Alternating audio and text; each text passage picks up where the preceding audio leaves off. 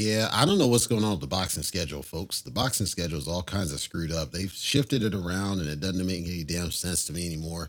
Because everything used to be simple. And maybe that's Showtime quitting the business. I can't say for sure, but I, I don't know. But everything now it's like throughout the week. I'm like, what the fuck is going on? And then now the Japanese is on Saturday, and they were rarely on Saturday. Before it was during the week, and then the you know the domestic fights were on Saturday, usually Saturday evening or sometimes Sunday.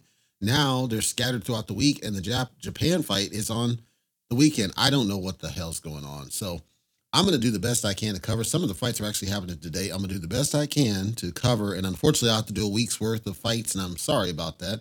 Wasn't what I planned to do, but it's what I see here. Just a quick bit of news, real quick, here on combattalkradio.net. Uh, we did shift everything over to a new hosting provider. So combattalkradio.net has a whole new website. Feel free to check that out with all of our podcast episodes that have been. It does not link to YouTube. YouTube, we post every now and then, but not on a regular basis because podcast is what we are. So do check out combattalkradio.net. Check out all our past episodes as we do coverage. So if it's something that seems like it makes sense, share it out to somebody.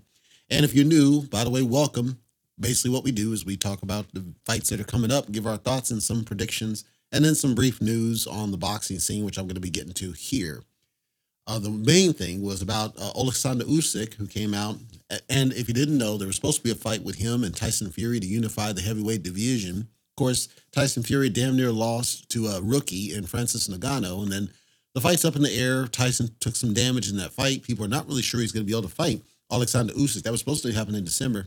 Usyk came out and essentially said, um, "Not convinced fight happens with greedy belly. Only when I hear sound the bell." And so then Nobody knows if the fight's really going to go forward. I said, how can you sell the damn thing? Let's say Fury's fine. How can you sell the damn thing after you took a, a very close win where you shouldn't have really, but you, you took a close win, you struggled a little bit with a rookie, a rookie in Francis Ngannou. How can you sell an Usyk fight? Because now you got Usyk who struggled with Daniel Dubois, and you got Fury who struggles with a rookie in Francis Ngannou. I just don't think you can sell it.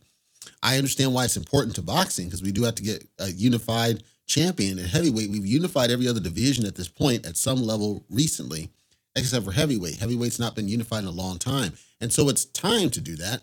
I just don't think these two can sell it. But until they drop the belts, vacate, or get beat, I don't know that there's any other option. Like what I would like to see is Tyson Fury get stripped of the WBC.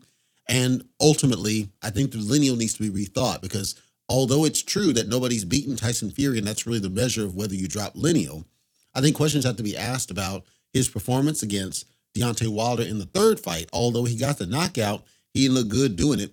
And then what he took a soft touch in the middle there, and then now Francis Ngannou he gets dropped and beat up.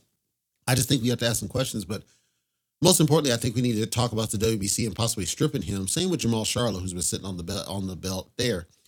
So things are up in the air there. The other piece of news is Jermell Charlo called was called for a mandatory defense on the IBF title against Murtazaliev.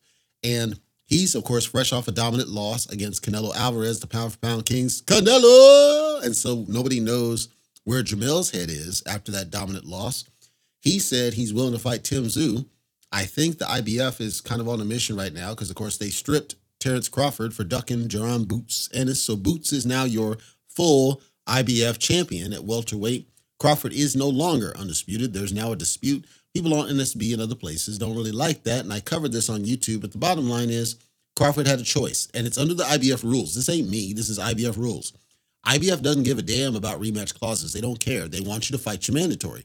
Either fight the mandatory or vacate. Those are the choices. When Crawford beat Spence, he went up on the air basically calling out lightweights and super middleweights, calling out everybody except for welterweights. He even on, on video said he doesn't need to fight anybody. He fight whoever he fuck he cares for, and that's fine.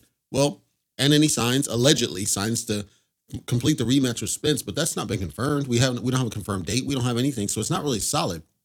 And ultimately what IBF wanted was a commit from him. He's going to defend the damn belt.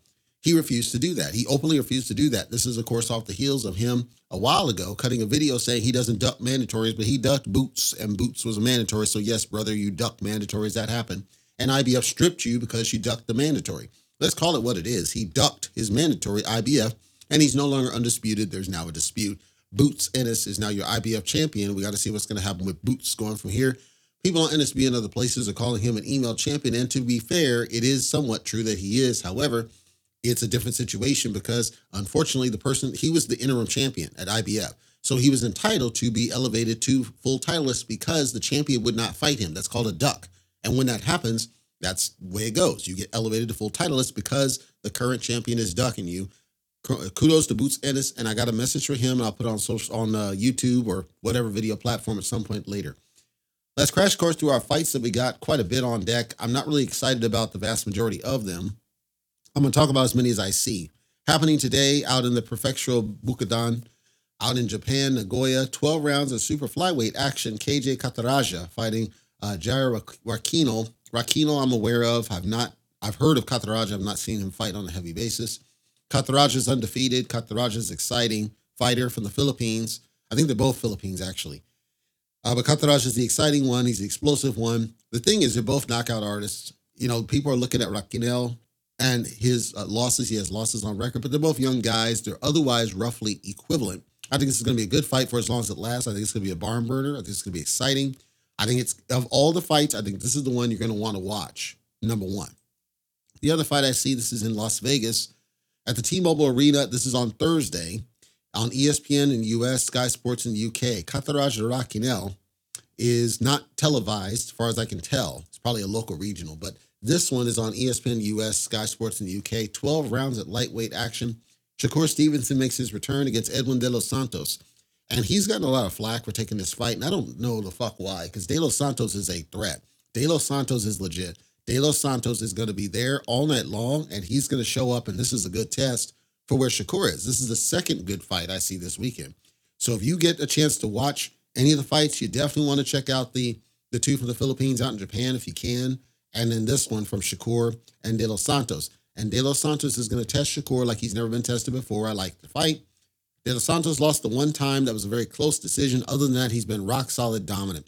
Both southpaws, roughly the same height, roughly the same reach, roughly the same level of experience in terms of time in the business. But Shakur obviously has more rounds because Shakur is not a knockout artist.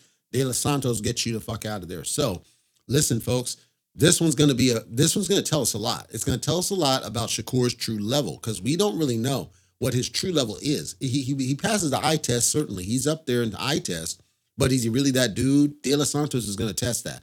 If Shakur walks through De Los Santos, he's got nothing but major respect for me because I highly regard De Los Santos as a fighter, skilled, dangerous. This is for the vacant WBC lightweight title. So check that one out. I think it's a, I think it's going to be a hell of a fight. On the undercard of that same event, um, I, I, like this one a lot too. So this is number three on the list. 12 rounds of super featherweight action. Emmanuel Navarrete will be fighting Robson Conceição, and I Conceição, of course, was most known for the fight against Shakur. That's why I was paying attention to it. Conceição's been on a little bit of a decline, ever slightly. He's an older guy. I think Navarrete blows right through him. I could get it wrong, but I think Navarrete blows right through him. Navarrete's a really good fighter. Navarrete's been talking kind of weird though. He's been talking like he's about to quit or retire or something else. So I hope his mind's right. Because I think he's a good dude and he's a really skilled fighter. He's just been talking crazy recent. And I don't know what the hell that's all about. He should easily deal with Conceição. And that's not dishing on Conceição. I just think that Navarrete's much better of a fighter. So hopefully, again, his Navarrete's mind's right and he don't get in there distracted or jacked up and for whatever reason gets upset. Because if anybody could upset him, Conceição's got the ability to do it. Uh, Conceição's a solid, he's an awkward fighter, right? So it's possible, but I just I just don't see it. The other fight that I think is really good, this is out in Uzbekistan, which surprises me. I don't know why, and I'm assuming it's simply because of time, the, the actual date of the venue. This is on Friday now. At the Humo Arena in the Uzbekistan, 12 rounds of super flyweight action. Carlos Cuadras, one of the four kings at Superfly, finally makes his return against Pedro Guevara. I've I've heard of Pedro Guevara, had not seen him fight, but of course I know Cuadras. Of the kings, he's the one that took the most losses, but he's been the warrior just like the rest of them. It's just he's never been able to really dominate like the other ones had. And I think Cuadras is he's not he's old for the Superfly, but he's not declining. It just seems like when he steps up a level, he just can't hang at the lowers, he's there. So it's like he's right there at the B level. And that's what I think you're going to see on this fight. I wouldn't be surprised, frankly. They're roughly the same age, they're roughly the same height, they're roughly the same reach, both orthodox stance, roughly the same, almost the equivalent level of experience in the books. They're both boxers. They're not knockouts. I wouldn't be surprised if Guevara gets his hand raised. And I say that because, if anything, Cuadras feels like his motivation's done. It feels like it's like physically he's there, but it feels like his motivation's gone. It feels like he doesn't have, for whatever reason, the motivation that he once had when he was tangling with the four kings, whether that's a loss or not. Most online feel like Cuadras should win, and I don't disagree. I think Cuadras should win. The key word is should. I just don't know that he's still there and still that dude where he's going to win because for whatever reason he's been off, and I don't know what it is. So I'm saying I wouldn't be surprised if Guevara is able to pull this one out. Same location, same event undercard, 12 rounds at heavyweight action. Uh, Bakhodir Jalolov fights Chris Thompson. Of course, I know Bakhodir from his most recent fight, Southpaw. Both Southpaws in this fight, same age. I think they're roughly same height, same reach. Good numbers, good matchup on this one as well. Uh, Thompson, I know nothing about. I think he's out of Africa, I believe. I don't know anything about him other than he has more experience than Jalala for what that's worth. He's a boxer. He's not a knockout artist. He's got a significant amount of losses for his age because he's in his 20s and he's taken some losses. And what I saw is it seems like if it's somebody that's that's strong and brave enough that just goes after him, he doesn't have an answer. As good of a boxer as he is, he doesn't have an answer for an aggressor.